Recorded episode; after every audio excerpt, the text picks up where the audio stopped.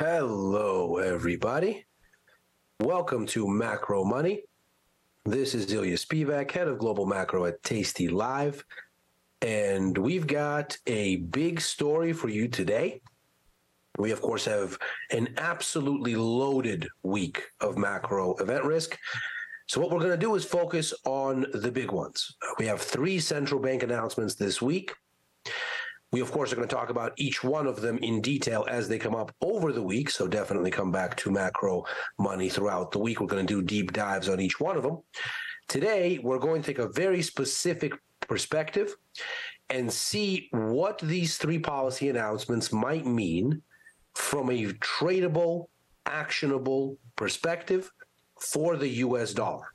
So we are going to go here uh, through each one, get the really sort of important actionable elements of each one, and then tie them all up at the end with a look at the dollar and how it might move and how its trend might evolve as these things hit the wires.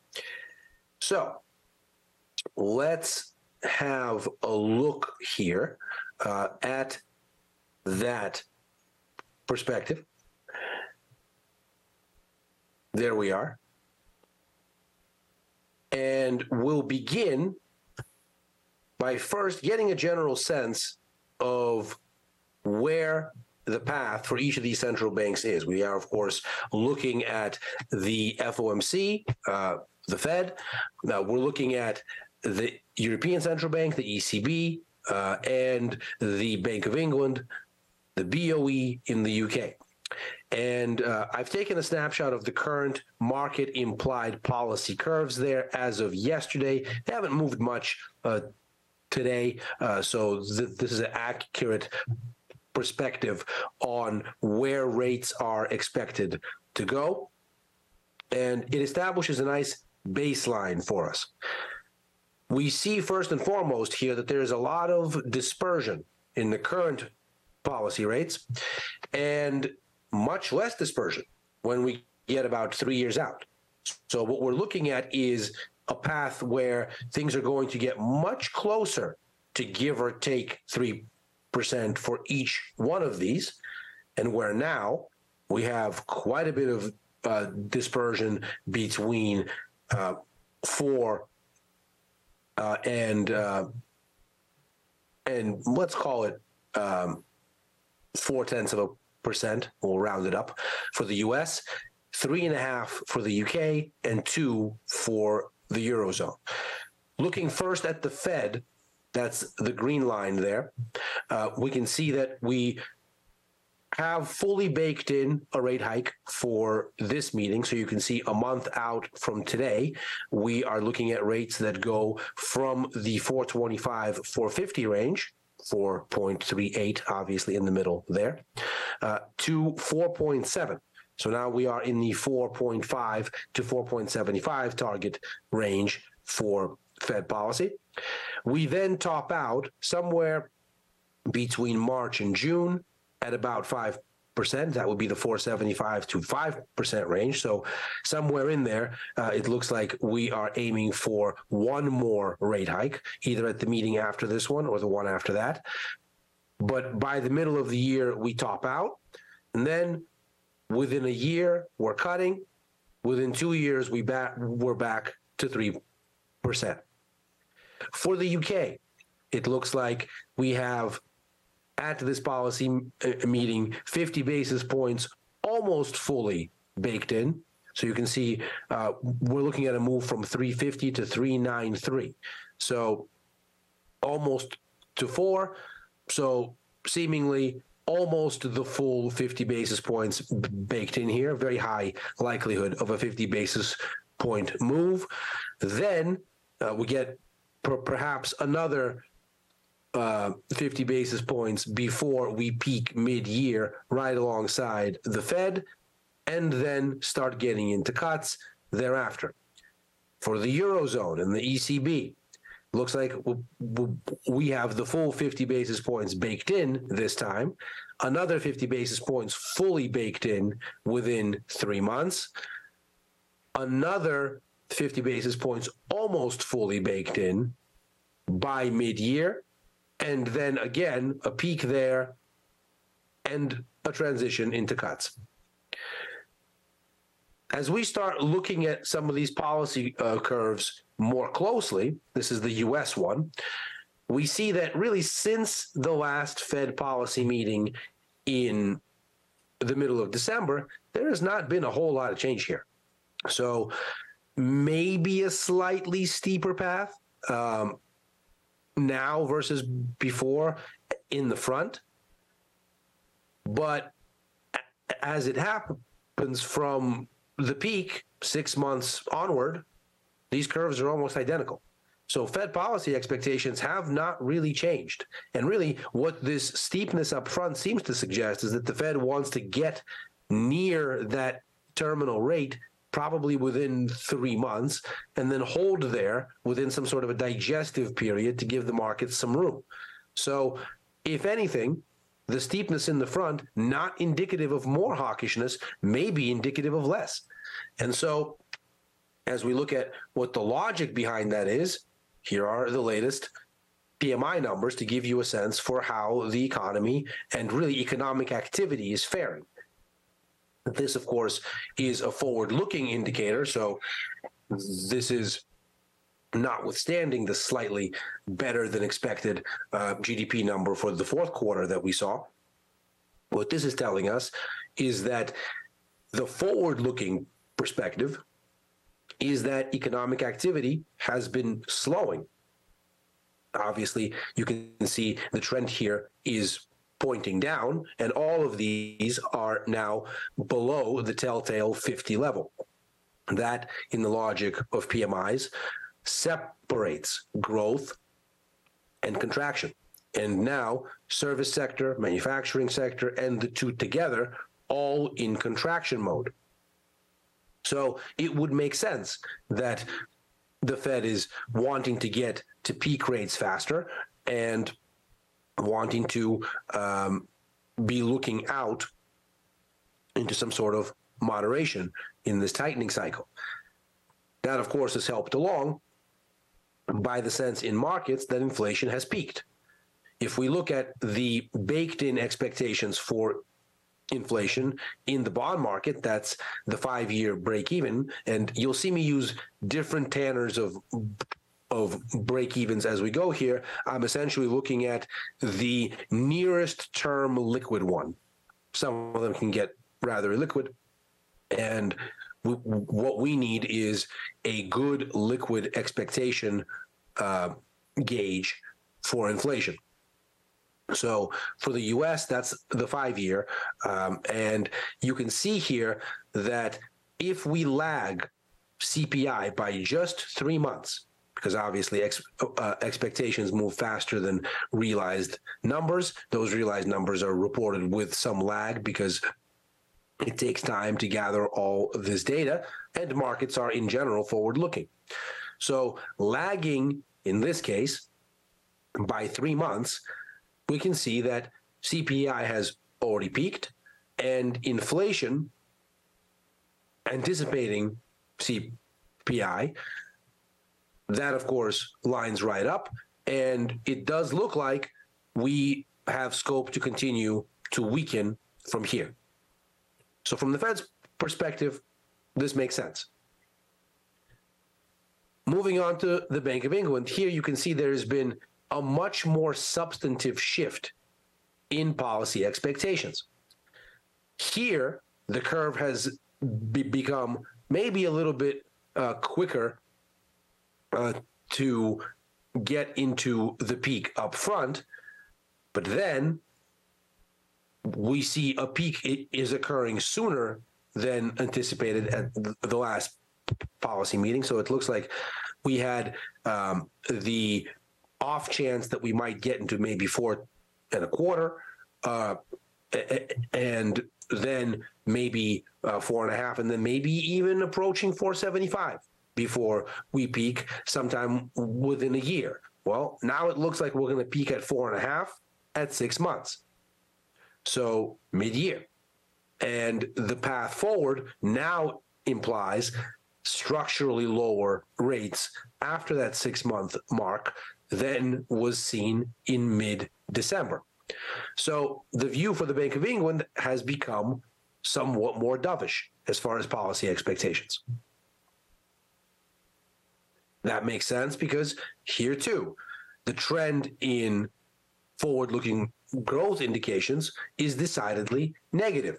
You can see it's pointing lower. You can see it's under that fifty line. So here, again, contraction in manufacturing, contraction in services, uh, contraction overall.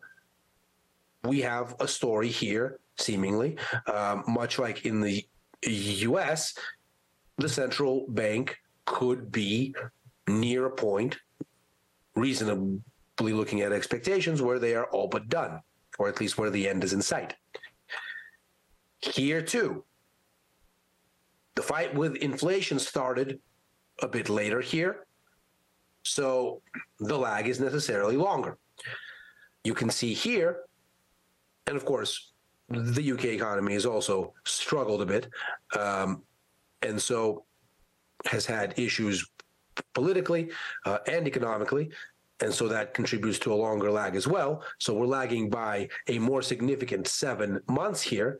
But again, you can see once you pull C P I back seven months, you can see it lines up very well with what's going on in the five-year U K break-even, which is the bond market's baked-in inflation expectation.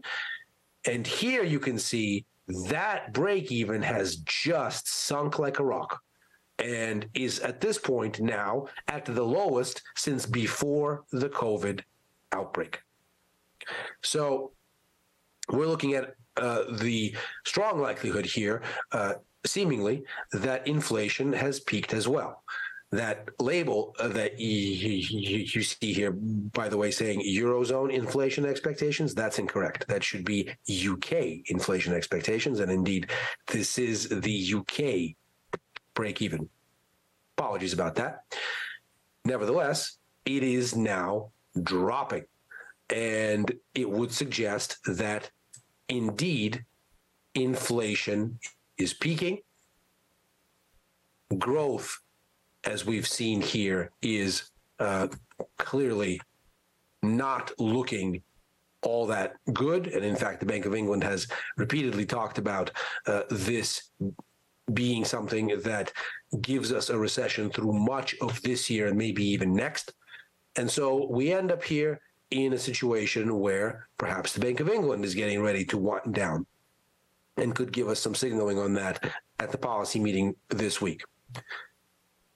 Moving on to the Eurozone, another very clearly dovish shift in policy expectations, in this case, across the whole curve.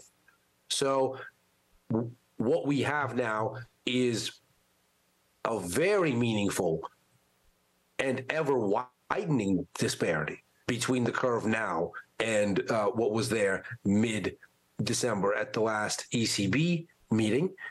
Here, not surprisingly as well, um, the growth story is maybe a tad more, more uh, su- supportive, but not very much so. Uh, you can see here, the composite number has basically come back to even, so nominally growing, but essentially just holding steady. The services side is a little bit perked up, manufacturing still in contraction territory, but the trend unmistakably lower. And as we just got a glimpse here, if we do the same exercise here where we take Eurozone C P I and then we lag it, in this case six months, and we overlay it with Germany's ten-year break-even. The five year is not very liquid in Germany, which is why we look at this one. Neither is the seven year, by the way. Um, with that in mind, we look at the the ten-year to get a better indication. And you can see here too, by the looks of it, inflation has peaked. Once headline C P I is catching up more so with where expectations are going, it looks like there is a decline already in the works, which is, again, why we would expect to see this kind of shift in the yield curve. So, what is the bottom line?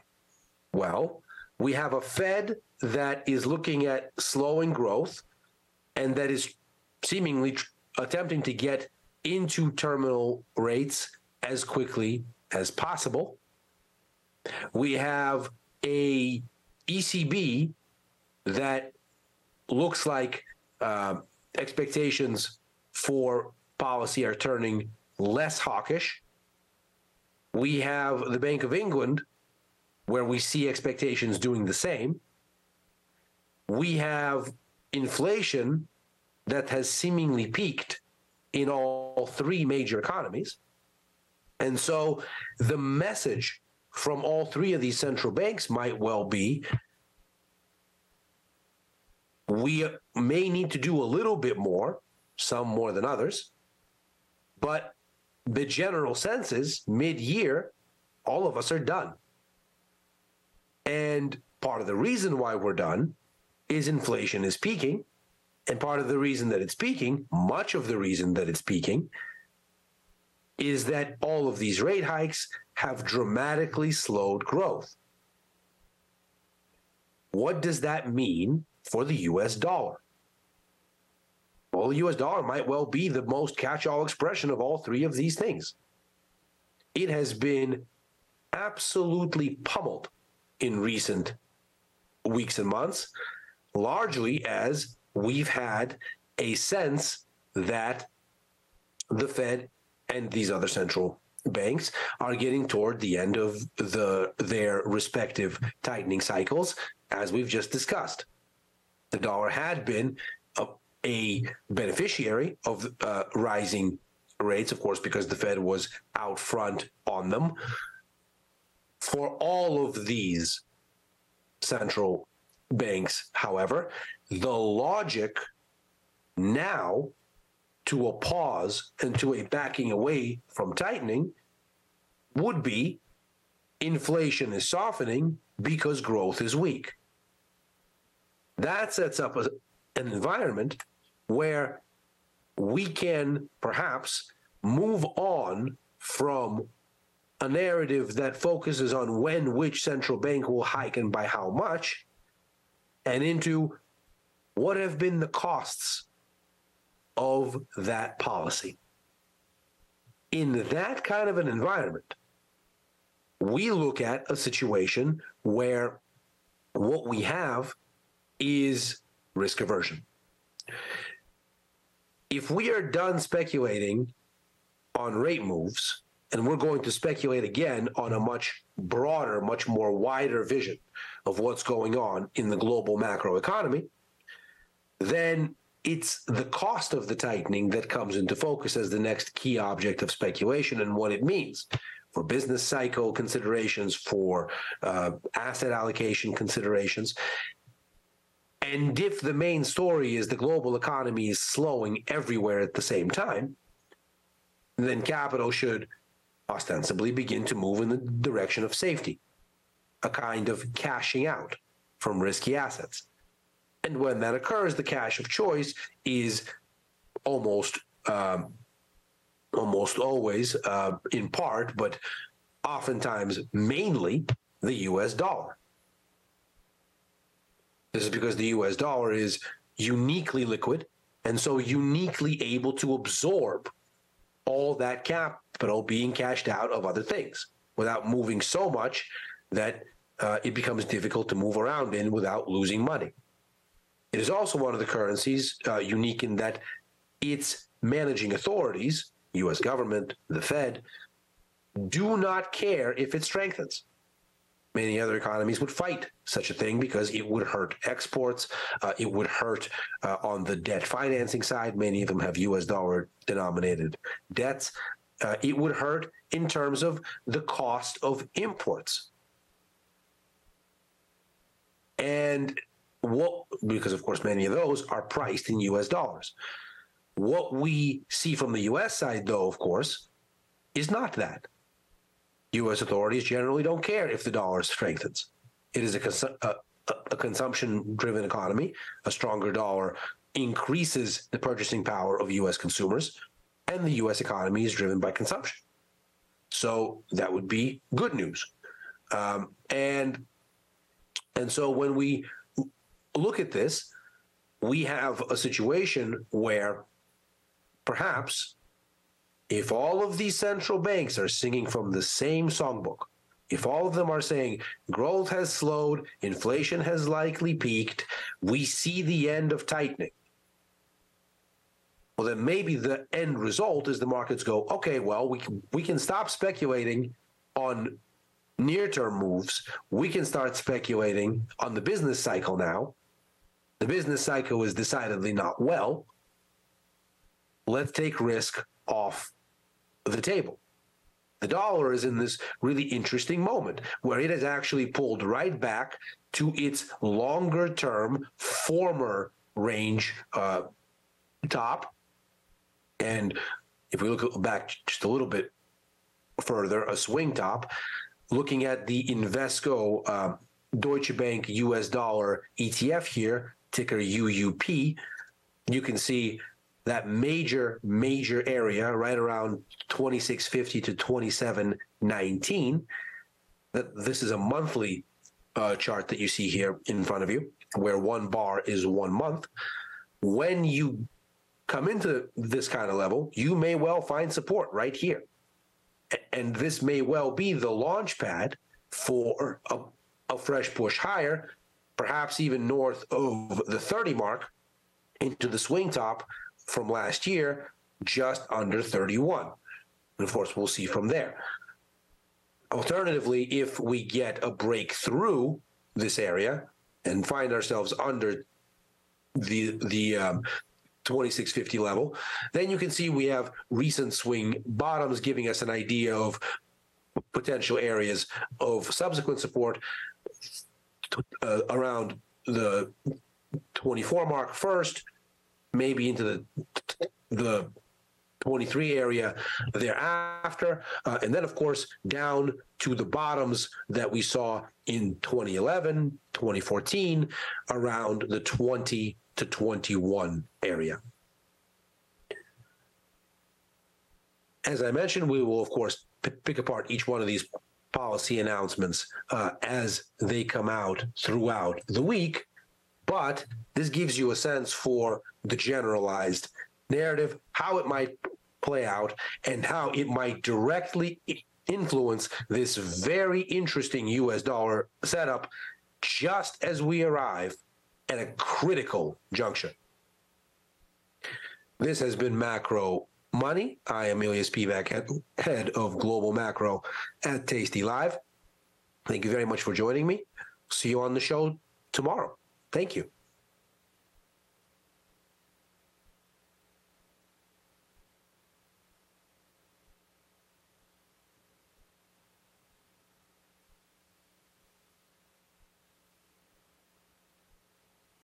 The content of this podcast is provided solely by Tasty Trade Incorporated and are not the direct views or opinions of any of its affiliate companies. This content is for informational and educational purposes only.